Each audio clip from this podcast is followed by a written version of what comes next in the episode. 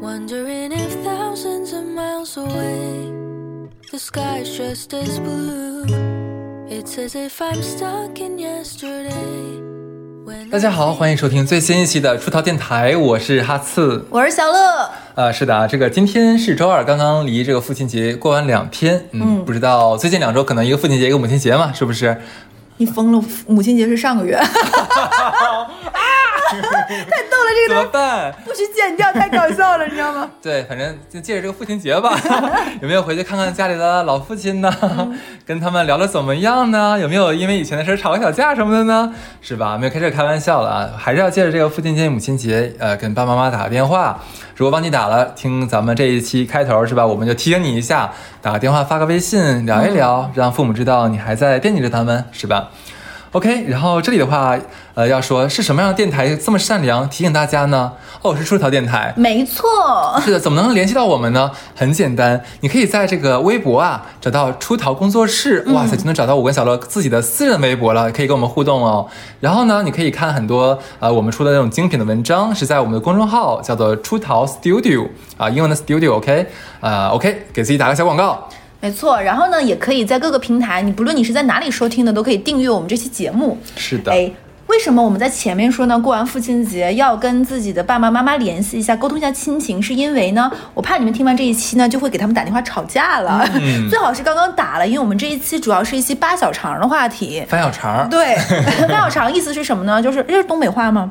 北方话，就意思就是说，把过去的这种陈芝芝麻烂谷子翻出来，揪着不放，吵架的。对，对对，我们这一期呢，就哎，刚刚过完父亲节、母亲，我们就有点大逆不道了啊。这这一次我们就来聊个什么话题？就是我前两天啊，不是前两天，等录这期都已经过了。我之前看了个大 V 他的那个视频号，他谈的是教育，说为什么小孩不爱听父母说话，是因为父母总爱讲未来嘛。他讲教育说，告诉孩子，只要你努力，你就能考上好大学。现在别玩了，以后有的是时间玩。然后青少年的烦恼无数，家长却说小孩子过得有多开心，等等等等。然后等你长大了，你就知道社会有多险恶，你现在过得多舒服。是那当然，父母特别爱谈以后，不爱谈现在。但是孩子是一群活在当下的人，小朋友的时候才会觉得日子过得特别漫长。你长大错就会觉得进入社会时间过得好快。你跟他说学习努力，将来有的是时间玩儿，但是对他而言，就像那个大卫说的。那我的同学在网吧门口等我呢，你跟我谈努力，我现在不去找我妈，我没朋友了，对不对？对啊那你跟我说现在别早恋，等你将来走到社会，你上大学随便你谈恋爱，对吧？你可以跟门当户对人谈恋爱，但对他而言，我现在就是想上课传纸条呀，嗯我想跟那个女生，我们俩看同样一本什么，我们上学那会儿什么花火呀这种杂杂志，对不对对，我想活在当下呀，你老跟我谈那个，那我现在怎么办？所以，他那个当时我就觉得特别妙，就是哎，是哦我们好像跟父母就是没有办法好好说话，对，甚至于有一些人啊，我生活中走到社会，发现有一些人八面玲珑、巧舌如簧，跟谁都能聊，就是跟爸妈不能聊。嗯对我就说一下花姐吧，花姐简直是社会面上没有她，她能跟那个钢管都能给人聊弯了那种。但是我有一次坐她车，听到她跟她妈打电话，我震惊了，她跟她妈简直就是找不痛快。彼此找刺儿，就比如说他妈说啊，我并不想搭理你，你爸让我来问你，你今晚回家吃饭吗。他就说哦，那你让我爸打给我呀，我可以跟我爸出去吃啊？你自己在家吃啊？然后他妈说，你就非得让我这么说话吗？你这个人，你就无论你的工作还是什么，你就是一个倒卖倒卖的，因为他不是做销售的嘛，你对这个社会没意义务，他们就不应该供你上大学。你知道他说什么？我怎么没义啊？我没有回家不吃晚饭，就是不给你添堵啊！我是在尽孝呀。哎，好像有道理哎。就是他们俩一定要人身攻击，你知道吗？我从来没想，我当时在副驾驶上吓得不敢说话，因为他是个对我而言和颜悦色，特别会说话，每一句话都会舌灿如花，让你特别舒服。我没有想到他的亲子关系是这个样子，这么八面玲珑的人，他跟他爸妈就是在拿刀，就容嬷嬷跟那什么啊在对打，嗯，我就很震惊。所以我我们今天就来聊一聊，为啥我们就是没有办法跟爸爸妈妈好好说话。这个话题真的非常值得聊。因为我们其实我是生活在一个录过那么多期节目，大家都知道我是生活在一个家庭环境非常和谐亲密的，到有点让人羡慕的。但我等等等我走到社会，认识更多的朋友之后，我发现不是的，家家都有本难念的经，就像什么幸福的家庭都一样，不幸家庭各有各的不幸等等。是的，这种我们和代系之间的关系真的是特别难经营。我们今天就来聊聊为啥，就是有会有这样的一个问题。嗯就是嗯，怎么说呢？就是我们甚至于都已经不能叫沟通了，我们甚至于把最重的话都留给了彼此。对的，这是为啥？我先说我的想法。第一个就是，嗯，我觉得不能好好说话的第一点，就是因为我们心里预设了家长的世界观和他们的经验值不适配我们现在的。就是他们说那些东西都是想法过时了，我们在心里对他们本身，他们希望我们尊尊敬他们，但我们心里对他们就是不尊敬的。嗯这是我觉得第一点。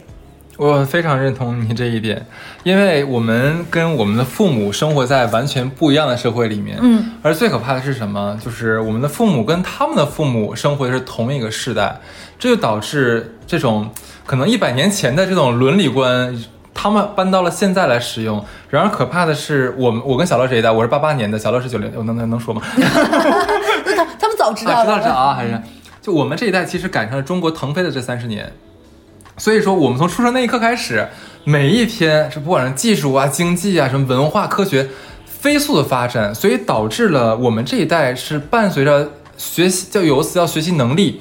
可持续发展，对吧？我们是伴随着这样的呃环境成长起来的。在我们这代人，就八零后之后才会出现什么资讯爆炸、信息迭代对等等等等，这些都是在是的我们这几。，但是你反观一下，像我们父母那一代，嗯或或咱们姥姥姥爷、奶奶奶奶那一代，他可能是从。像像之前小乐我俩做节目之前，他就讲过说，假如说我姥姥在这个呃锅炉厂当这个烧炉工，是不是？嗯他从上班十几岁上班第一天开始，他就拿那个钳子把那个炉呃把那煤塞炉子里面去，然后按个按上开关，可能就完事儿了一。成不变，他可能到八十岁退休，他还是这动作，他们也不需要学习，一直就这样就可以了。然后呢，他可能师傅带徒弟，是不是？再个下一代小辈儿过来说，我告诉你，这个按这开关开开开这个门，你把煤煤塞进去，就这样子。哎，你都不用说，你知道在那代人里，就我们父母跟他们父母之间还有个东西叫接班儿嘛？嗯，对对对，就是，他的工作直接给孩子，所以这东西是无限沿袭、无缝衔接的。是的。那哎，你刚才说特别好，接班儿这个东西，就得说你得讨好你老爸或者讨好你老妈，不然的话，他可能把这个班儿给你哥、给你弟、给你妹。对不对？所以说这个是一个问题啊，是吧？他的经验可以传授给你，因为那个时候技术没有特别大的一个革新，而到了我们这一代，就是八零末到九零初这一代开始，所有的中国的这帮呃年轻人们面临的是完全不一样的社会，这是一个叫什么技术陡然上升的一个折线的一个时代。那怎么办？我们每一天都在学习，像之前小乐有说过，说什么律师、医生是终身学习制。不好意思，到今天为止，我们所有的职业都是终身学习制。但是你反观一下我们父母那一代呢？当然我没有怎么太见过他们有有真正的去学习什么东西，一一一招鲜，从头吃到尾，对吧？所以这就导致他们的固有的意识里面还觉得说，我比你年纪大，我是你的长辈，我比你先上的班，那我那么我就是要比你地位高，我就要给你传授经验，哪怕我也是失败的。但是我们这代想的是，哦，我们假如说刚开始听了我们父母给我们讲了一些道理，后来感觉不对，不适配这玩意儿不适用了，已经知道吗？就是呃长此以往会觉得说你真不懂。虽然你是我爸是我妈，但是你真不懂，我知道的比你还要多。因为他们那代人会有一些什么想法呢？就会他会觉得就是。为什么你们老跳槽，你们老打工？嗯你们为什么？因为他们那代人就是刚刚说，他们可以一个工作从始而终干到退休，是的，但我们这代人不是，所以就很多父母他们会天然的觉得，为什么你们在外地打工、老换工作等等，你们就是一种朝不保夕、非常不稳定。其实这也是一种矛盾，因为可能我们会觉得你不知道，我们这个行业就是这个样子，等等等等。嗯，所以就是这是一种大家的世界观不同，大家停留的世代不同导致的。他们又希望通过他们这些经验呀，他们积累的这些东西，能够告诉你，你能尊敬尊重我，我是你的爸爸，我是你的妈妈，你得听我的。但我们本身对他们这些东西这一套就不尊重的。呃，是的，是的，就像你刚刚说那种，就是接下来我说第二个观点啊，好好好，就是怎么说呢？就是他们有的时候有点太贸然的行使他们做父母的权利了，没错，就是因为他们是爸爸妈妈，所以他们可以不加思索的说这些话。我可以举例子了吗？你可以 来吧，真的有感而发是吗？有感而发太多了，憋了憋了三十五年了。没有没有开开这个是开玩笑，这是开玩笑。举举个很简单的例子啊，就是我们是不是小的时候，至少至少我是我们小的时候，我不知道现在小孩是不是了。嗯，父母都会说你要好好学习，你长大以后要考什么清华北大。对，然后你一定要什么出人头地啊，什么当上市当公司老板啊，或者当厂长啊，什么东西的，当大官儿。OK，好，那其实那个时候也不知道为什么一定要学习，反正为什么学习好就能当这些东西也不知道，反正父母就反反复反反复复说这两句话，因为你要知道，我们那个年代的父母，他只会给你讲这个通俗，就是这种浅显易懂大道理，你让他过，你说。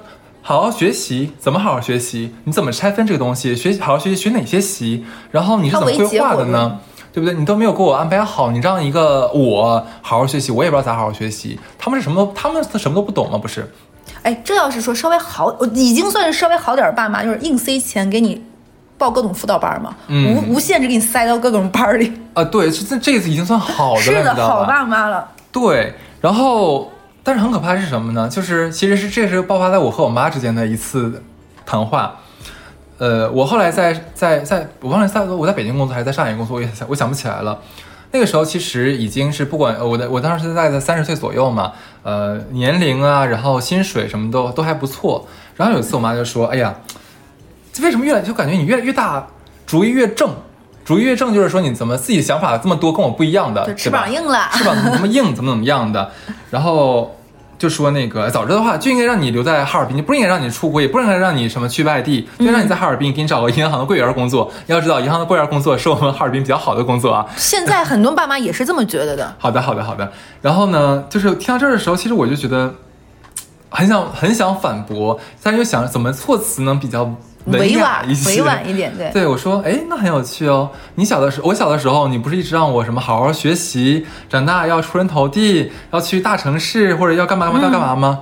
我现在不是都做到了吗？可是为什么你还是各种不满意呢？说啊，我不知道你长大学习好是不是什么的，不是那个工作好之后赚了钱之后会这个样子。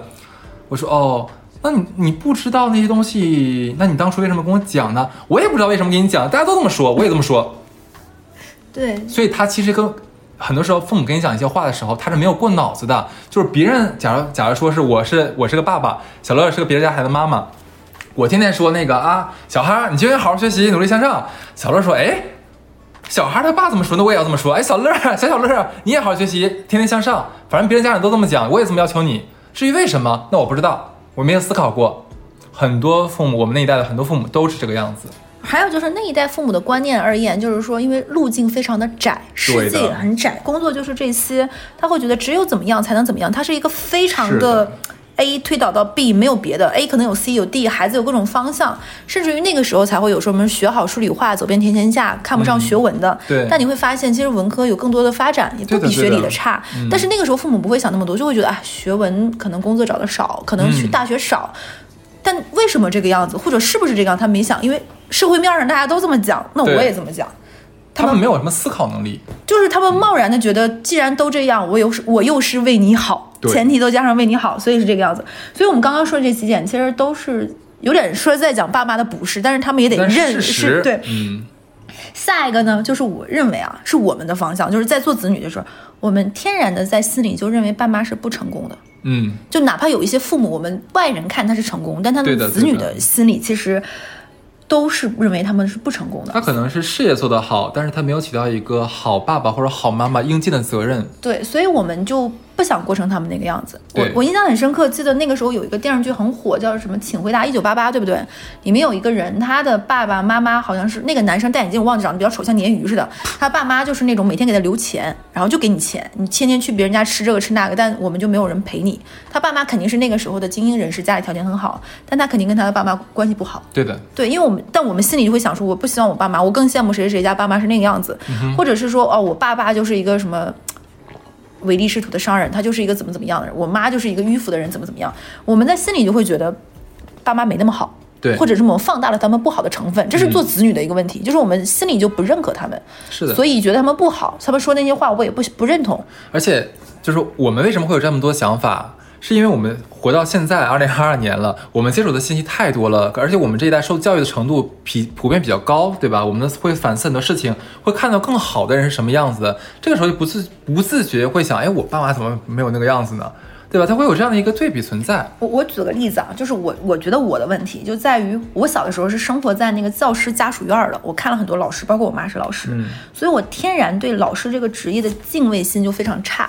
我觉得他们是装的，他们在课堂上说什么我深夜批改作业这种，他说扯淡。老师们回家都是该烧饭烧菜，该打架打打架，老师也有出轨的，对不对？对一个院子里的我会觉得他们就是很俗的大俗人，而且他们的社交面非常窄，就是一个这帮老师从早到晚。是的所以我小的时候会对教师的权威感很差，所以我就不想成为老师，我也不觉得老师是什么教书育人、为人师表、什么辛勤园丁，我都不觉得。所以我在心里就会觉得，嗯，老师就会等到我现在啊，我再回到那么多年，我慢慢觉得人其实就是就就这个样子，他们都会有优点有缺点，他们就是这样鲜活的。我会突然觉得，其实老师还是有老师的魅力在的，他们有恪尽职守，他们的教育本质，我突然才能能能够理解到，其实老师有非常优秀的老师，但当年我不是这么认为的，嗯我觉得老师都很差，我嗯我就一以偏概全，一一棒子打死了。所以我刚刚可能前面说的都是嗯。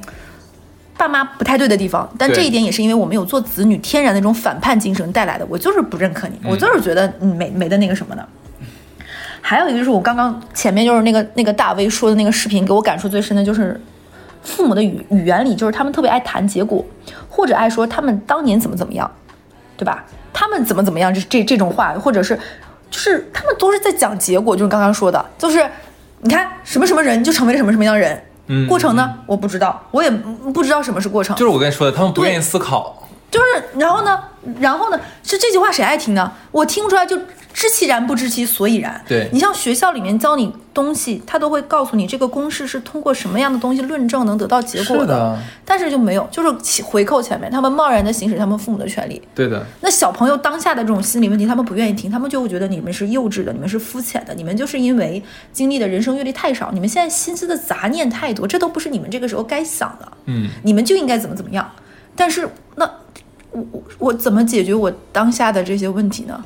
我的困惑呢？就他们给你说一些非常冠冕堂皇的大道理，但是具体怎么有实操作用的话，一句不跟你讲。就像你前面有一期说那个话特别好，就是我心里有一些东西，他们是沙子揉在心里，你非要让我那个沙子变成珍珠，嗯但很痛呀。对，这个过程非常难，但很多父母，我我就举个最最最最那个什么的例子，我有同学他在学校里受到霸凌了，就是就是那种每天被劫，这个、嗯这个女孩子每天被劫，然后啪啪抽嘴巴，然后把她的钱拿走了，是个高年级的学姐，你知道他妈说什么？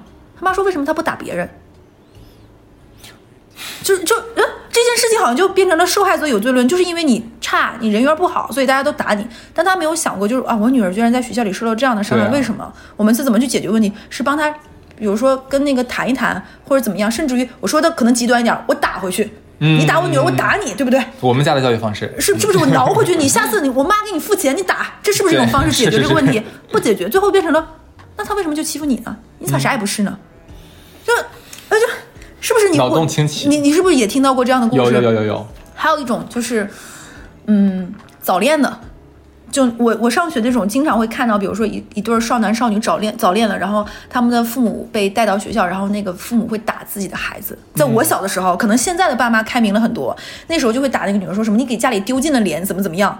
但是在那样一个年纪里，青春萌动，我萌生了爱意，这份喜欢和想，可能那个时候大家都不会做什么越矩的事儿，甚至牵个手可能都会怀孕，初中生对吧？嗯但是现在初中生可能想的不是这样的了。但是我那时候心里萌发出这种对异性的好感，我内心的东西没有人去帮我解决和消化，这种你就告诉我你是一个贱货，你怎么就这么轻贱？你你怎么就非要跟对，你就只关注于这个结果，我是一个什么样，然后推到我有罪了。就是这个，我跟你讲，这个其实我们回想一下为什么？嗯因为六十年代或者说是再往前就六六十年五十年代的人吧，你想那个年代有多少人是受过教育的，而且他们还经历过文革，很尴尬的一件事情，经历过文革，对不对？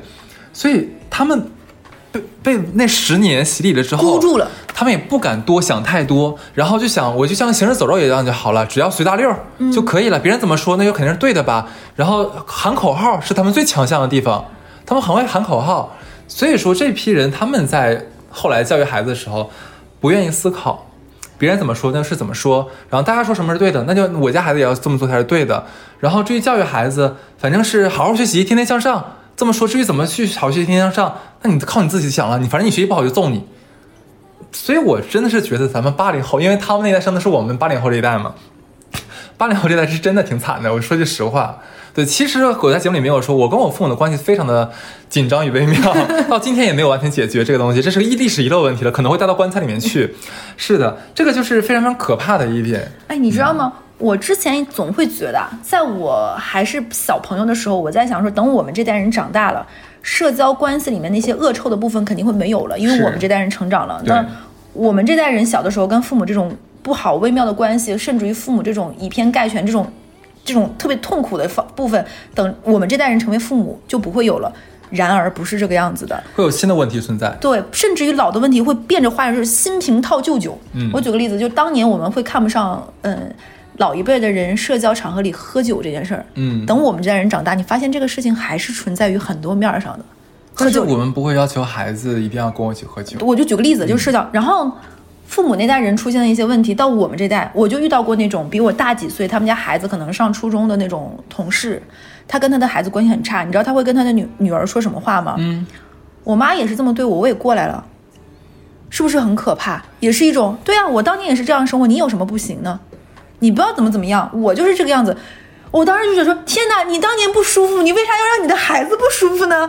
就我真的这个妈妈没有上受过教育吗？哎，这样的妈妈不止一两个。你看看我们收到过那么多粉丝投稿，都是跟自己的父母的关系非常紧张，或者是因为爸爸妈妈发生一些事儿，他们会说：“我现在不想结婚，不想恋爱，不想生小孩，因为不能怎么怎么样，我无法处理。”真的是，哎呀，你就是就是最需要考证，就是做爸爸妈妈，结果这东西是没有证儿的，对 天赐，真的是太上头了。是的，下一点我要说，就刚刚说完，我就每个拆开讲的，我觉得我们这一期非常希望大家粉丝能在评论区给我们留言或者给我们投稿，就你的故事给我们说给我们听，就这一期、我觉得可以展开很多。还有一个就是再说一个，嗯，可能像挑拨离间，我觉得父父母的语言里是一种无形的绑架，我听到过太多。这种无形的绑架，他他们会以爱的名义强加，甚至于他们会强调自己的牺牲感，给压力。嗯，就比如说，我们看影视剧里面，当年有个很火的电视剧叫呃电电电影叫《致青春》，嗯，《致青春》里面那个男主角的爸爸妈妈是个寡妇，带着他的儿子，他就时常给他儿子灌输说：“我要不是为了你，我这辈子何至于这么惨？你要不努力，我这辈子就完了。”这种话其实非常的窒息和压抑，就是而且我觉得很无能。但就是有很多父母爱说这种话，然后还有一些妈妈会跟女儿说一些什么话，就是我没有改嫁成功，就是因为有你这个拖油瓶，所以我没有办法再改嫁，你就是怎么怎么样。就为什么会出现一些情况啊？我们就只是说一些极端案例。为什么有一些，嗯、做小三一父子的妈妈带着孩子，结果孩子又陷入到了这种恶性的漩涡里面，也这样的生活和婚姻非常多，就是因为这无形中是你的家庭里面的一些东西带给你的非常不好的那种烙印，让你就像记得那样的生活就是像毒品。为什么家暴的爸爸的女儿后来找的老公又家暴？就是很多就是像像怪圈一样循环下去。就我，我有的时候真的很庆幸我没有听到过。结果我在我的寝室里或干什么，我遇到过很多。我甚至遇到过那种爸爸，嗯，赌博，然后管女儿要钱，会说我把你养这么大。你有什么不给我钱呢？是的，是的，谁供你读的大学？谁让你这这个样子？你就得给我怎么怎么样？没有我，你就不可能出现在这世上。是的，我之前看到过最可怕的那个例子，就是有个女明星叫毛晓彤，嗯，她爸好像还哦上、那个太可怕了，真的。我觉得毛晓彤希望希望艾特毛晓彤来听我们这期节目。是的，就她那个爸爸真的太可怕了这，真的好可怜。就是我当时就会觉得，我对他不是一种追星，我是觉得能从这样的烂泥一样的这种走出来，真的他妈妈太坚强了，嗯，他也非常厉害，真的能够摆脱原生家庭这么可怕、这么可怕的人，那难道不是一种绑架吗？就是哎。我是你爸哦，我就是你亲爸，你对你亲爸不孝顺，你就是个渣子甭。管我对你好不好，甭管我养没养你，跟你没有关系，反正你得养我。对，就樊胜美也是这样的例子嘛。然后就说，哎，你现在是女明星了，对不对？嗯嘿，你肯定怕有你的丑闻吧？你连爹都不养，我就要怎么怎么搞你。哎，他爸居然上了那个一个什么对话综艺，你知道好可吗？怕公开要钱，真不要对。，还有那个张韶涵跟他父母的关系他，妈，对我觉得很可怕，就是你知道我妈到现在，她有就是我妈就是不爱思考的人，她就是只要别人说什么，就是老一社会上说什么东西，她就是已经印到脑子里面去，也不会想。在她的意识里面，就是世界上所有的爸爸妈妈都是好的，所有爸爸妈妈都是爱孩子的，没有坏的爸爸妈妈。她到现在也这么想。错的都是孩子，是孩子不懂事儿，是孩子怎么怎么样。对对对对对，她到现在仍然这么想，就是父母是没有错的，就是错的一定是孩子。然后你知道，我前段时间就是以前我俩在家里看那个电视节目的时候，嗯，就是正好有一个片儿讲，就是纪录片讲的就是抑郁症这个事情。然后我就跟他讲，我说你知道什么抑郁症吗？然后他他就会他还是会老人家的思想嘛，对吧？他就会说，哎呀，抑郁症嘛，就年年轻人你们抗压能力太差了啊，动不动就抑郁，动不动就跳楼了，怎么那么容易死？我们那个年代怎么那么不容易死？我说你们那个年代有多少压力？我们这个年代有多少压力？包括竞争，包括那个什么，是完全不是一种社会环境。第二，你们那个时候传媒的覆盖率是多少？我们这个传传媒的覆盖率是多少？你这边拉拉一泼三十斤重的屎，可能一分一秒钟之内，整个上海可能就都传遍了。嗯，你们那边呢？而且你现现在的媒体是自媒体，对吧？我们想看什么东西，不用通过官方媒体来批准才能发布。你们那个时候呢？对吧？我说你都看不到啊，是你是没有还是你不知道呢？然后我妈到现在不能理解，她到现在我跟她说，我解释过无数次，我妈不能理解抑郁症这个东西的存在。她就说你不要抑郁不就好了吗？那我跟她说，我说那你一会儿你就去那个肿瘤医院，你见那个得那个胃癌得肺癌，你就说你不要得癌不就好了吗？我妈说那不行呀。我说那为什么那抑郁症的人你不能这么跟他说呢？哎，他理解不了这是个病，你知道吗？他一直理，他一直觉得这就是年轻人矫情。我我我举个例子啊，我因为像我们家亲子关系这么和谐，都会出现一个什么问题？就是在我刚毕业的前几年，我爸妈不懂什么工作要加班儿，嗯，因为他们那代人是不需要加班儿的，我爸妈就会觉得。嗯你是不是就是不愿意跟家里打电话？为什么每天晚上给你，你都你都在公司呢？当然，有的时候我确实是在喝酒啊，就 对，他就说你怎么天天都在加班？哪有那么多工作？是你工作能力有问题吗？怎么都在加班？你们就是你们在靠点儿是不是？结果啊，我这个问题我发现没有办法跟他们争论，因为没有办法解决大家的意识形态的已经形成了。后来是通过把他们接到上海来，我们共同一屋檐下，让他发现现在工作就是这种无时无刻不会有人给你发微信，你随时随地要带着电脑开电脑。他跟你们这种朝夕相处一段时间，他会发现原来就是这个样子，嗯，他才慢慢明白。然后我爸妈就会转变思想，思想变成。哎呀，其实赚多赚少都没有什么的，你不要给自己太大的压力。等一等，是这种潜移默化里，你知道吗？我爸妈算是很好的爸妈，他们会意识到，你知道吗？不是所有的爸妈都能意识到，这是一点。还有一点就是，我有一个远房的亲戚，他至今不敢跟他爸妈出柜，因为他爸妈觉得就是那是病，嗯，就就就就是那种，就是我不能接受，哎，而且呢，他会陷入到一种，就是你不跟我说这事儿就没有，虽然他会已经有一点苗头，能够意识到了，嗯，不行，别人家的我就疯狂的说一些很难听的话，哎，但我儿子就不能是。怎么怎么样？我就觉得他们而言，就我觉得这件事情和他们看待抑郁症是一样的，他们会觉得这东西是可以控制的，是可以人工选择的，是的是你们非得现在这帮人作，你们上纲上线儿，你们把所有东西都化成了一种病的形态，可以这个样子，你为什么不可以呢？你可以呀、对喜欢人还不容易吗？你为什么不能怎么怎么样呢？就是他们大道理都都很通呀，就是不可思议，我真的觉得。到后面就是我发现很多人不愿意跟父母联系，不愿意沟通，你会发现就是大家已经变成了立场不一样，并且我们没有在沟通，我们在平行宇宙，大家讲了彼此的结果。还有一个就是，我们说完父母，我们再说一个，我觉得作为子女，很多人会觉得父母是天生没得选，这玩意儿命。对，这个是真的。我我他妈就是生活在就是那种大平层内环的家庭里，是的你，你就生活在山沟里需要变形记，因为父母是没得选的。是的反叛精神呢，我们会觉得呢，哎，朋友不是朋友，我的小圈子是我自己，哎，我跟你玩得来，我们可以一起有共同的话题，那我跟哈次就成为了好朋友，我们会跟朋友无话不谈，纵然同样的话，朋友说我愿意听，但父母说我就不愿意听。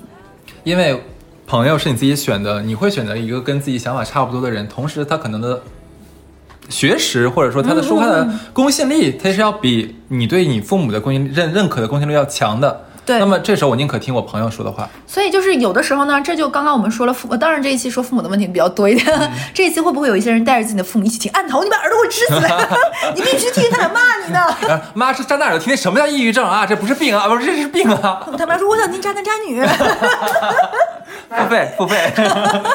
对，就是就是这一点确实是有我们的问题在，就在于我们就是不想听，我们把我们的耳朵捂住了，你说什么我就不想听，甚至于啊，有一些意见和建议，朋友说的话可能更直接、更刺你，对不对？是的，更痛，但我们还是能接受听的。会就比如说有的时候，可能我讲话不太好听、不太中听的时候，嗯我朋友会说：“哎，虽然你那话挺烦人的，但是我后来想想，可能有点道理。是对的。”但是父母我们就不会，我们可能会跟父母大吵一架，甚至摔摔打打。我们的朋友基本上跟我们的年纪年纪相仿，所处在的社会的分工也差不了太多，嗯所以所以说我们像你在加班啊，或者你在职场里面碰到很多问题，你的朋友也是在职场里面，他知道你在表达什么，他知道你在面对什么东西，所以他能有的放矢的给你说出一些比较中肯的建议或者意见，哪怕是一些难听的话刺激你。但是我们的父母呢，他跟我们不在一个环社会环境里面。其实我们跟父母如果不住在一起，我们的生活完全是脱节的，我们是在两恨不得说是两个世界里面，他无法理解我们。我跟你说很可笑的事情，你知道吗？有一次我被我妈气的差点在公司里被气哭，那个事情非常简单，她并没有说什么东西。我在我有一天在公司里面，因为很多事情同时爆发在一天里发生，我那天真的是已经气愤、抑郁，然后各种负面情绪全部叠加在了一起了。然后我妈给我打个电话，然后就说你最近怎么样呀？我说我不太好，我就跟她在那个就走廊里面疯狂的就吐槽了我整个工作今天哪里哪里哪里不好，谁谁谁给我下绊子，然后客户不配合，然后哪哪哪里资金过不来了，什么各种问题全说完之后，我说为什么这些东西全部全部要我一个人去承担，要我一个人去解决？我真的是怎么怎么样？其实如果是这个时候，我假如给小乐打电话，或者给其他朋友打电话，他们可能说，哎，没事没事，你一样一样解决我来，我要帮想办法或者怎么样，或者没事没事都会这样，我也很难，我也会舒服一点。结果我妈听了我所有的非常具体的抱怨之后，我妈说，哎，你晚饭吃的啥呀？啊、我的天！我当时真的，我真的要气死了。我说你天天出去吃吃吃吃吃吃，你还知道什么？你还知道什么？我就把我就把电话就挂掉了。大家真的有的时候会不在同一个频率上，父母会觉得用哎我在四两拨千斤，他以为他他也不是为了搞笑，他就是他后来跟我讲说，那我什么也不懂，你说的东西我都听不明白，我能关心你的只有吃。我说那你下次莫不如不要关心，我说效果更更差，真的。我说下次你要不要不要关心，真的。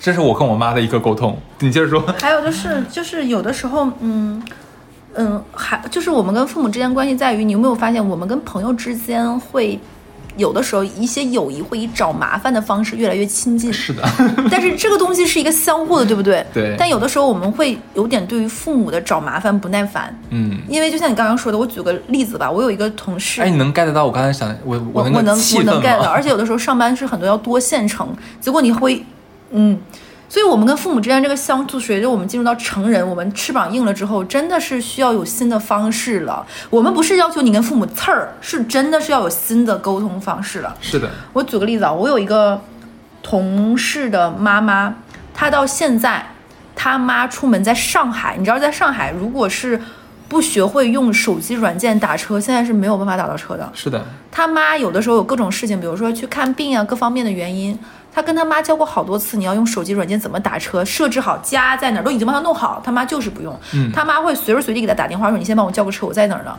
但是这个事情就很麻烦，麻烦在哪儿呢？你帮他叫到车，你妈未必站到了那个对的点，因为马路这边和马路那边司机那个师傅还要打给你，然后骂你。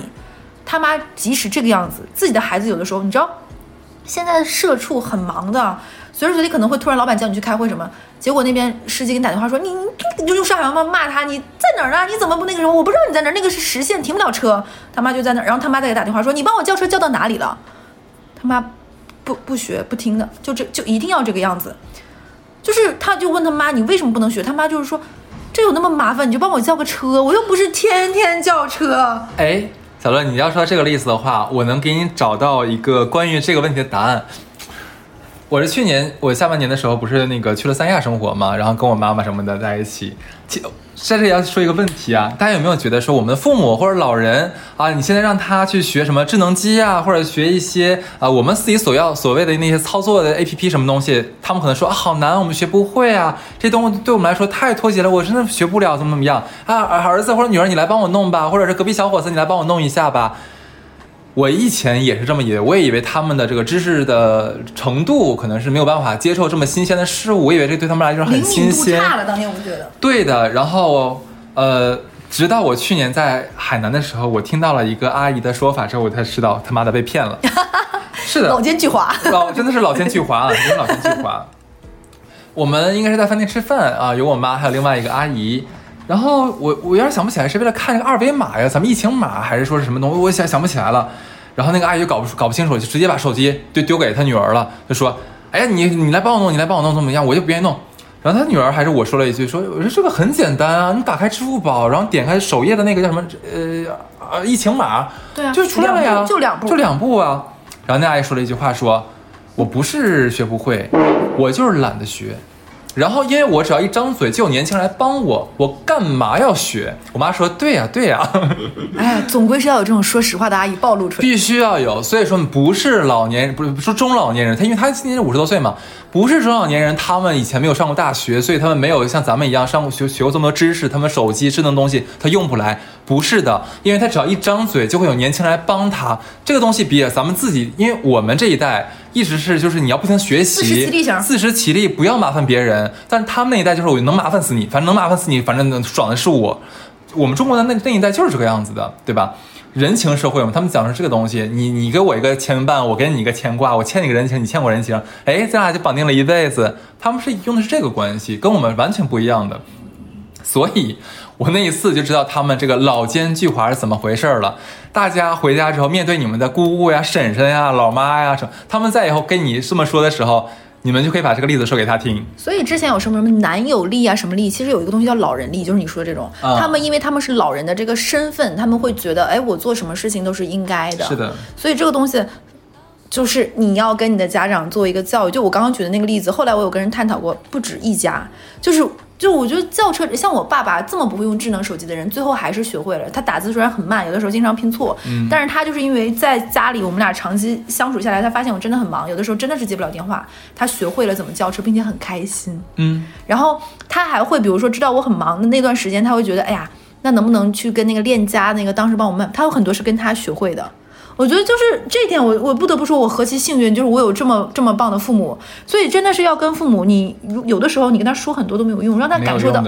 让他感受到你的生活，嗯然后让他来理解你的节奏是非常有必要的。说的太好，哎，接下来我说一点啊，我们我们就是大概骂两三点父父母，就真的是怼他们，然后再说一点点我们的小问题。好 下一个就说一个非常奇妙的事情，啊，我不知道你有没有。第一个奇妙点就是，哎，有时候我们反倒是和朋友的父母、同学的父母关系不错，对对对，然后会很羡慕说，哎，为啥人家有这么棒的大爸妈呢？我也有很羡慕，就是，呃，为什么人家爸妈这么好，然后我爸妈怎么就没有人家爸妈这么好？然后人家也会说，哎，小乐你爸妈真好，我就愿意吃你们家做的饭，来你家住几天都能长胖那种，嗯你怎么你爸妈这么好？就有的时候，你看父母会攀比，就是说谁谁家小孩可优秀了，老王家、老张家那孩子特别棒，难道我们没有吗？是的，是的，我们也会有呀，对。对。你有这样的朋友吗？哎呀，就太多了，呀，太多了。是的，其实我们每个人都会觉得自己妈妈身上有毛病，不啦不啦。我就说个很简单的一点，我一直觉得我妈做饭特别难吃。好吃的，你看，你看对对对对对对是的而且你妈做地三鲜超好吃。我身边所有朋友来我们家吃过我妈做的菜，都说，嗯，这不挺好吃的吗？我说啊，这好吃。我说你们没有吃过好吃的东西吗？这太奇怪了吧？他说，嗯，那你们没有吃过我妈 做的东西啊？我说比我妈做的还要难吃。他说对啊，对，那一刻我才知道，哦，原来。就是我可能觉得不好的东西，在别人眼里面，哦，我妈已经做的很好了。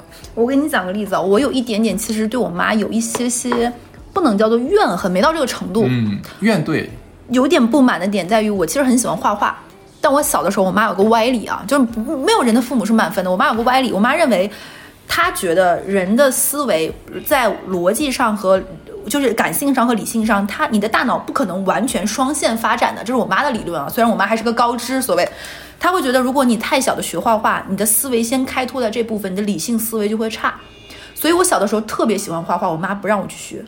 哦天哪！我妈就是不让我去学画画，就是我跟她说过，我说我想去绘画班，我想去学，甚至我会偷偷跑到人家课后面，我想去学学漫画、学素描，我妈不同意，就是她会真的认为学画画会开拓你这方面的思路，所以我从来没有学过画画，因为我妈妈剥夺了我这方面学画画的可能性。是不是很生气？现在越想越生气，有没有？那么今年就把那个给妈妈的生日礼物减半吧，报复一下。今年的生日因为疫情还没给她买礼物，她金她金牛座了啦。对，然后你知道可很可怕的是，因为我妈的公信力，我妈是我们当地的一个小 KOL，就是嗯圈子里面的，你知道吗？我他们那个圈子里所有人都没有送孩子去学画画，天呐，那你们整个你们辽源市松原辽源市应该都没有艺术家吧？你就你就很妙，对不对？我妈妈 这个，我妈妈这个逻辑是不是很妙？而且因为她。别人的爸妈也没有思考说，哎，小乐的妈妈，因为小乐学习很好，培养的很好，他妈的教育理念肯定是对的，哦因为这个理念对，所以小乐的小乐没有学哎，画画怎么，是真的因为这个事儿啊？就很妙，对不对？就是你看，我妈还通过这种让别的不加思索的爸妈也这样认为，所以这个事情我又跟我妈探讨，我说妈，你真的认为是对的？我妈然后就会还会杠几句，她说你不觉得你数学很棒吗？你不觉得你的逻辑思维很很很好吗我也觉？得你很好啊。她说就是因为你没有学画画。哎，万一是真的怎么办？我希望听过这一期的人有人来，就比如说评论区或什么来杠一下我妈。我妈到现在还坚持这个，我妈是标准的金牛座。嗯哼，非常的硬，骨头非常的硬，就是而且是那种嘴巴一定不软，但她的心里觉得是错的，也是这种的，所以她到现在都坚持这个理论。我已经三十几岁没有学过画画，我这么喜欢没事儿那个什么的，我也不是说看，就也没也不是说有什么天分，但是你说没有遗憾吗？是有的。但是换句话说啊，等我翅膀硬了，十八岁以后了。自己就等到毕业以后自己能赚钱了，你还没有学画画，这件事情就是我的问题了。是的是的所以对吧？没错拆开来看，好嘞是不是有这个问题？所以我就很羡慕那种我身边同学，比如说画画画的特别好的，就是爸妈小的时候花了很多的时间精力培养他，甚至于你有时间学奥数班，有的有时间学英语班，结果你还愿意去让你你的女儿每周花时间去学美术班，我就觉得哇，怎么会有这么好的爸妈？你爸妈怎么这么好？其实我心里也有这种羡慕的攀比心的，就是你爸妈很棒，就是我那个时候就真的这么觉得。还有一点就是，嗯，我觉得因为我们爸妈那代人都非常的节俭，嗯所以我小的时候跟我爸妈有一个怨恨的点在于，我在大学之前全部都是短头发，一直都是短头发，而且是非常短，短到是那种后面是剃到推子的那种的，那你上面是啥样的呀？就是大概我的头发大概就是七八厘米那么长，就是短发，就是标准的哦短发女天哪，非常标准的。因为我妈妈的理论就在于女孩子不能太爱美。那个年代都这样，甚至于我妈有个更奇怪的理论是什么呢？我妈觉得我们我们家就我爸爸那一根儿是有恋爱脑的劣根性的，她觉得我爸爸家都是有恋爱脑的。就比如说我某个姑姑什么什么，这个远房亲戚跟人私私奔过，你爸也不爱学习，文化比较差。我妈综合，你们你们你们乐家就是从上到下就是友情饮水饱，把爱大过天，不行，所以要从根儿上杜绝你。所以在我小的时候呢，他特别喜欢让我穿别人穿的旧衣服，女孩子这点真的不行。是的，是所以等到我进入到社会，开始自己赚钱了之后，我特别特别的爱买衣服，就有一段时间是疯了，就是无限制的买衣服。我很羡慕那种从小就教会女儿怎么打扮的爸爸妈妈，就是因为我们就是怎么去打扮自己变漂亮。所以在我大概有中间刚上大学，就那个时候刚流行淘宝的时候，我看到哇。怎么有人这么棒？然后我妈妈突然在那一刻开始疯狂的给我买衣服。我经常会收到快递，我都会纳闷，我妈你当年想什么呢？就是就我也会跟我妈，就是咱俩有过一模一样的跟母亲的对话。对，就是你早就就是谁不想青春期回在别人的回忆里是个小美女呢？但那个时候，然后我只能安慰自己是，等到我大学的时候回去同学聚会，我的同男生同学会觉得，哎，你怎么变得跟以前不一样？我只能这样安慰自己的心理。但是我确实到了我整个花季的那样的一个时光，我是一个短头发，穿着非常 oversize 的校服。寸寸的头发，大家比我比把我当成一个假假小小子啊！我错过了早恋的美好时时光，对吧？对，虽然我妈我妈觉得非常有成就感，哎，你没早恋，但是 但是她如果看到她错现过了很多但是她看到我现在还单身，有没有想打自己脸？对不对？我错了。他不会的，你妈是金牛座，不可能说对我妈。不会不会不会，我妈会觉得哎，你就就应该这个样子。是的，是她，失去了一个多情、情感泛滥的艺术家女儿。可不是吗？天哪！哎对，你应该去清华美院儿。对对，可能我的老师是那个陈丹青。这期也很疯哎，对，是神经病啊！哎就就对，你说你说妈父母这么开心，你说会不会听完我们这期，很多人给父母买的那个就是父亲节礼物，开始打算要要回来？对，哎那说了这么多，我们找补找补，就是那你有没有过那些嗯，觉得爸妈说的话是对的，但是没听，略微有一点点觉得后悔的？说你有吗父母说的对的话，但你没听，我还我还没听就。犟没听。父母说的对的，嗯那没有。我说两个呀，我说两个。第一个就在于，嗯，其实爸妈才是最懂自己的人。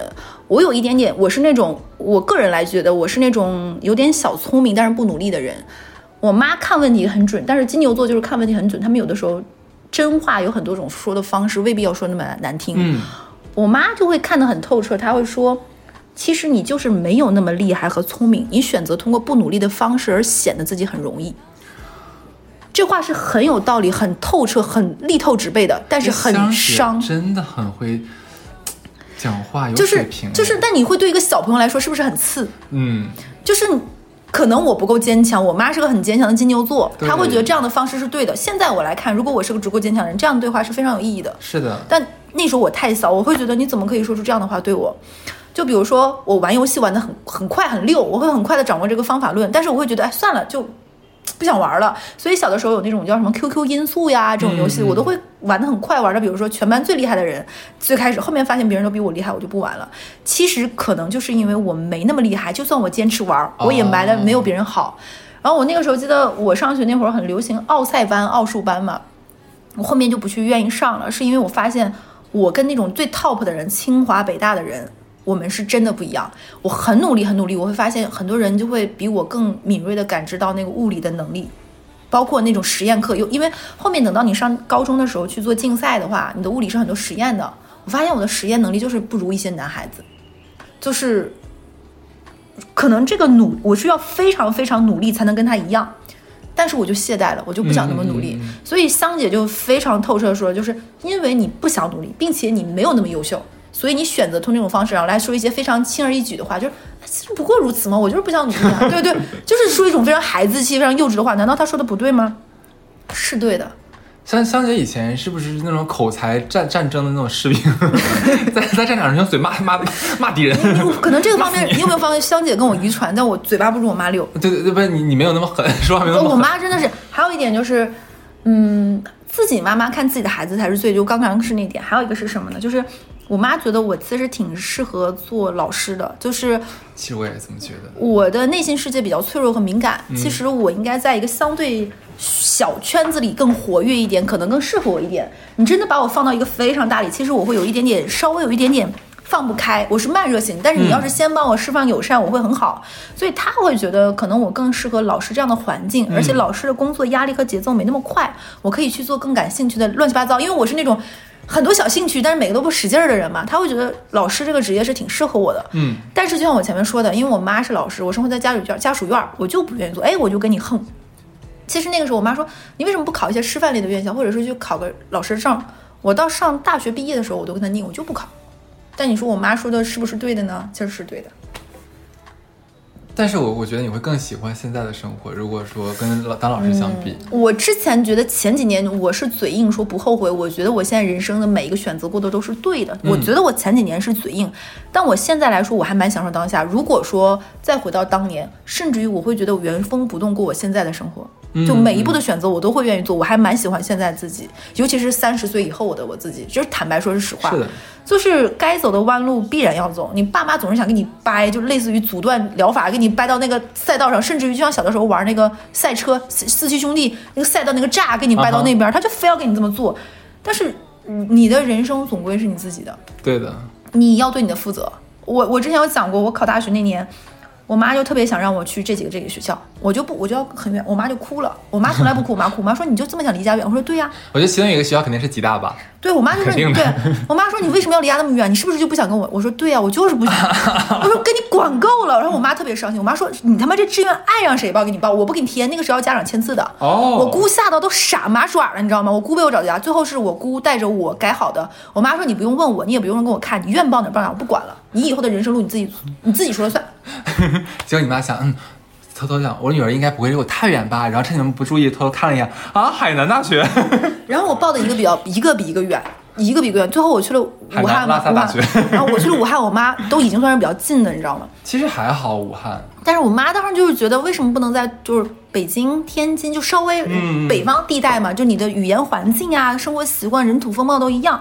但是我妈当时就一句话，我妈说：“你愿意去哪儿，你他妈不上大学都行，我不是给你置气，你只要对你的人生负责就行。你，但是我当年也说过非常重的话，我跟他说，我将来就算要饭，我都不要到你门口。所以你就发现，我跟我妈其实是虽然很好感情，但我们就是明白明白明白，就你俩攻击起来，就 后来呢，我妈非常不喜欢我的前任，她就是说你不要跟他在一起，这个人不行，怎么怎么样，我就非要。我妈说你跟他在一起过日子，我说我妈我我说我说你放心，我俩一起要饭，都不要到你们，是不是？我也是有点。对，哦我妈说行，你就随便对。笑死了所。以这个可能是你没有，但我有，就是是，倒不至于后悔吧，但是他们说的是对的，但是这个对的就一定要那么走嘛？其实也未必，你但你自己要对你的人生负责。是的，我觉得这个是非常重要的。嗯。嗯，那你有没有那种幸好当年没听他们说的话是对的，就是幸好没听？那个太多了。我你，让我想想，我先我先翻一下我十二岁的日记啊。你说你说 没有没有，开玩笑。如果说你冷不丁现在这么问我，我可能想的第一个就是我坚持选择当年出国，我坚持想要出国，你很有想法，这个因为我太知道就是我的原生家庭是什么样了，然后我也太知道，如果我听他们的建议，留在当地我们当地哈尔滨的话，我能变成什么样子，嗯对吧？然后我知我已经看到了这是未来，我也看到了我的生活，这绝对不是我想要的事情。然后我也我也特别希望离他们能远一点儿。这我太懂你了。我想那那怎么办呢？因为我的本科是在我老家学的嘛，如果我拿这样的学历来北上广深找工作，其实比较难，而且我也没有学长学姐在这边。我后来想了一条，那镀个金吧。然后正好就想出国这条路嘛，结果哎，考试也考上了，面试也面上了，对吧？那赶紧出去了。说完之后呢，是第二个选择是什么呢？就是我毅然决然的选择北上深这几个地方。后来那现在现在留在上海了嘛，我也觉得非常的正确。像我之前我们在节目里讲过很多次了，那个我妈妈让我回哈尔滨工作，是大概持续了五年左右吧，是不是？对，这些我都觉得是非常正确的选择。如果说当初当初我听从他们的建议留在了老家，那我觉得我会留下非常非常多的遗憾。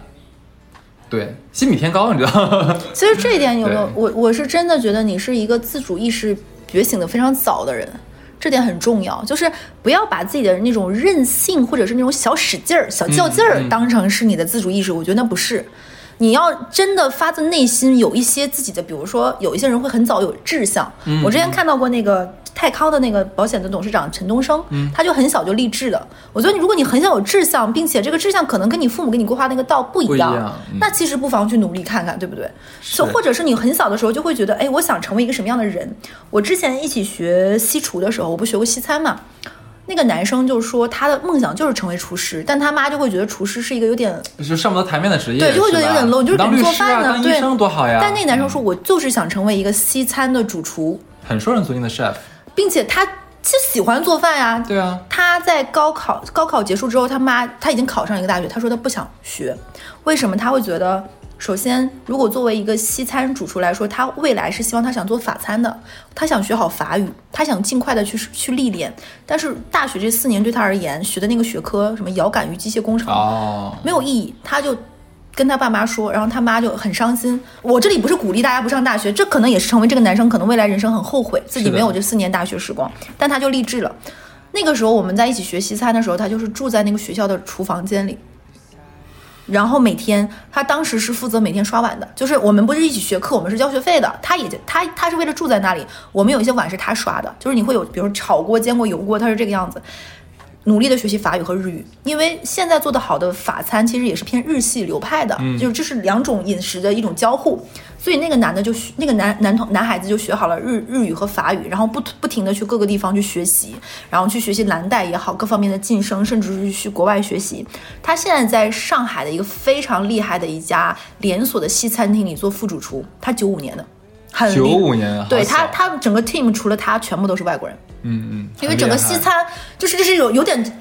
西餐行业就是有点崇洋媚外嘛，就是大家来吃一定说哦，你这个主厨是哪个国家的人，有什么什么样对对对，或出来跟这餐桌的人都交流一下，怎么怎么怎么样，他就能够在这个里面真的做得很好，包括红酒，我觉得这我我很佩服他，他就是有了自己的志向，努力，可能这个志向真的跟父母的观念不太一致，就有点回射你之前那一期，就不是假努力，对对不是装努力，他是真的在。还有就是我们。我们我们这这一期说很多啊，就是有点爽嗨死了，我们也讲了很多。了，对，就是之前我可能很多大家会觉得小刘有点假，说了很很多跟父母非常亲亲热热的这种话题，对不对？包括讲父母爱情，你也看到我跟我妈也你以前埋汰香姐的时候也也挺狠的，对就是 拉杆箱，世界上没有完美无缺的，亲子关系，完全不可能存在家家都有家家各样的问题，什么。你哪怕你是高墙高墙屋塔下那种非常有的那种红三代、富三代，是是是是是难道家里没有一些恶臭和矛盾和一些问题吗？也有的。那群像片儿里家家就是什么呢？他们可能为上顿下顿也要有忧愁，每家都有家家的困难，没有完美无缺的父母，你也不是十全十美的儿女，不存在的。所以我们超想知道，听我们这期节目的朋友们，你们有没有就是说跟父父母之间很有趣的那些闹事？对，可以给我们留言评论区是的。如果评论区留言，有没有觉得有点害羞呢？那还是那种 Word 投稿的 形式，就好喜欢说这哎，种哎。我蛮想，就是大家不知道大家有没有，我蛮想听你们跟我们讲说，你们反抗父母，然后坚持自己走上了你们想做的道路，然后最后成功了，然后父母们傻眼了，有没有这样的历史故事发给我们？给我们来个大。反转的，对，评论区告诉我们一下。对你们也可以讲一讲，就是你们反向向上管理，跟你们父母说，就是你们不努力，然后父母努力了，哎，有可能对？老年发迹这种故事也给我讲一讲。是的，是的，哎，我觉得这个这个故事挺好的。对，讲一讲六十岁的妈妈，你跟你说，妈妈我不想努力，妈妈你努力一点。你才六十岁，你还小，以后有的是大把时间可以好好努力呢。退休都到七十呢，你加油。就是啊，我觉得我们这疯了一样。那这期就差不多到这儿，好，拜拜。拜拜。in all the